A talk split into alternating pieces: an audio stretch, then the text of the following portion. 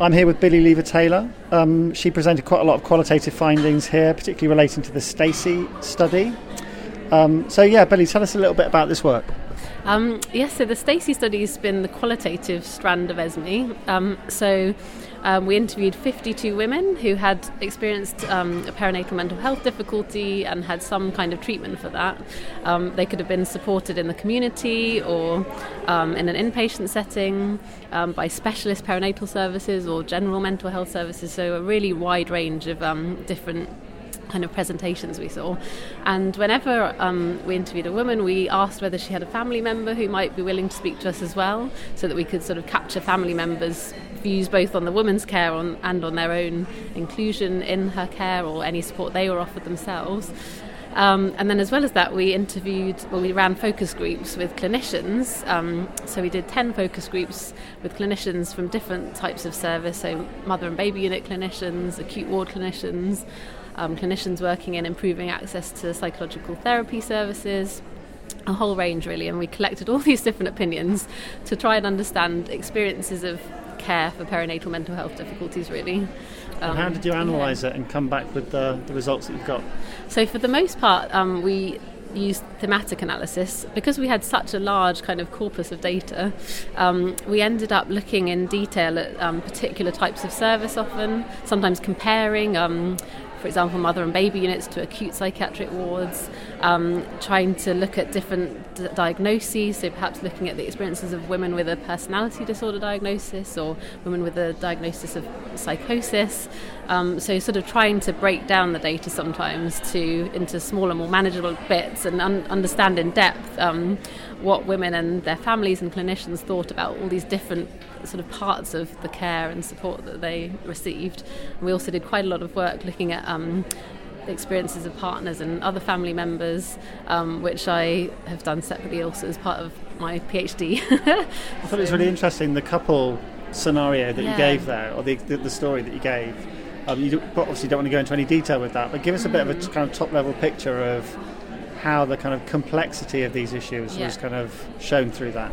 Yeah, so it was really fascinating doing some analysis where we looked at women's interviews alongside those of their family members, trying to look at both of their perspectives on the on the care that was received.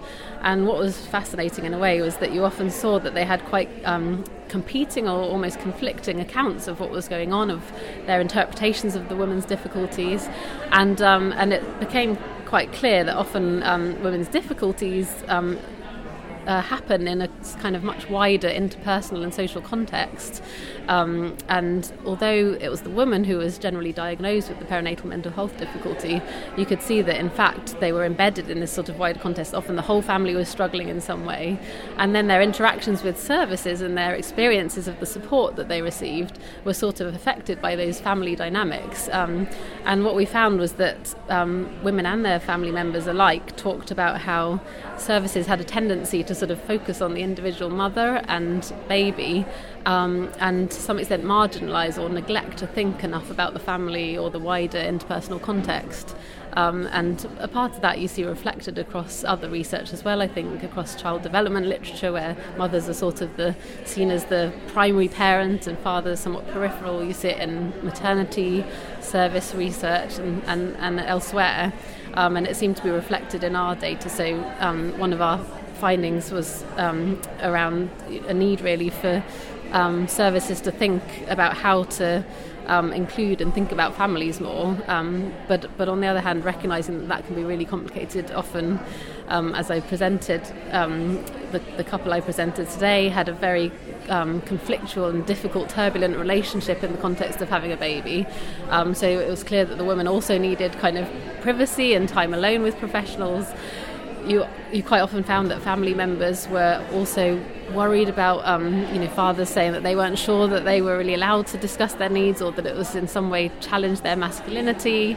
Um, women being a bit unsure about whether they wanted their family members more involved. So a lot of sort of on the one hand, people saying families are neglected, and on, on, the other hand, this kind of ambivalence where they're not sure that they want to be more included or supported more, or quite whether they would take up support.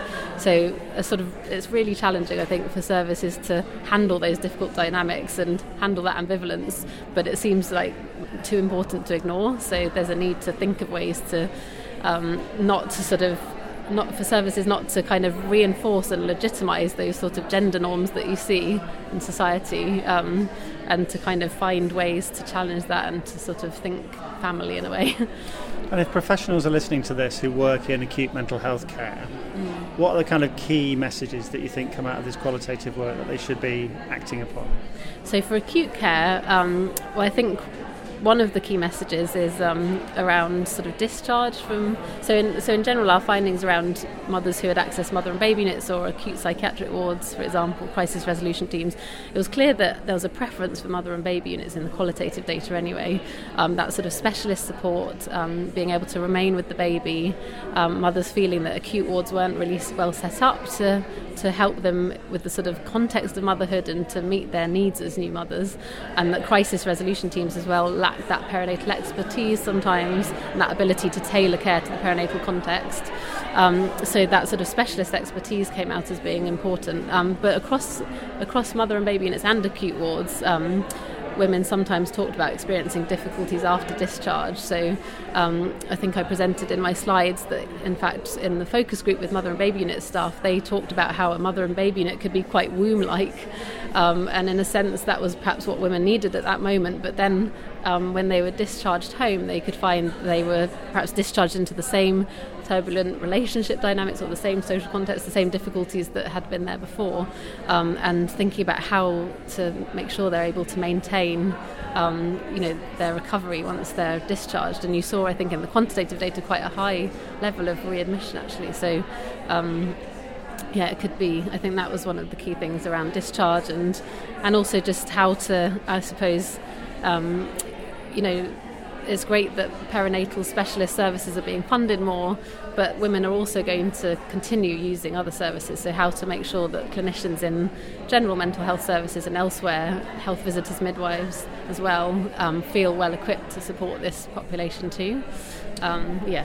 This this question of what we do at discharge is really key, isn't it? Mm. And so it was something that the panel discussed a little bit towards the end of the day there, and they were saying, you know care coordinators need to work harder at knocking on doors, and you know we need to do digital interventions to kind of reach people face-to-face support afterwards. Have you got any thoughts about how we go about doing that, given the kind of way services are organised at the moment?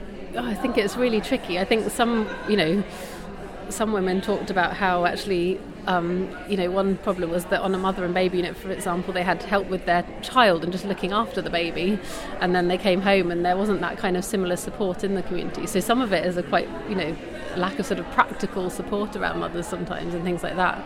Um, and I'm, i think there is. Um, I'm sure there's much scope for digital interventions and more of that kind of thing to be done in the community as well, but, but also sometimes thinking about um, how to encourage people like fathers and other family members to access that kind of support um, because we know that often they they don't quite access it and clinicians really struggle to involve them or to help those around the mother to support the mother things like that. Yeah. As always, the kind of qualitative stuff that gets presented at these events is by far the most interesting and has the kind of colour that we so badly need. So thanks very much for presenting it so sensitively and thoughtfully. Thank you for speaking about it. It's been a really lovely study to work on. Um, you know, really interesting to hear, hear all the women's and their family members' stories, really. So thank you.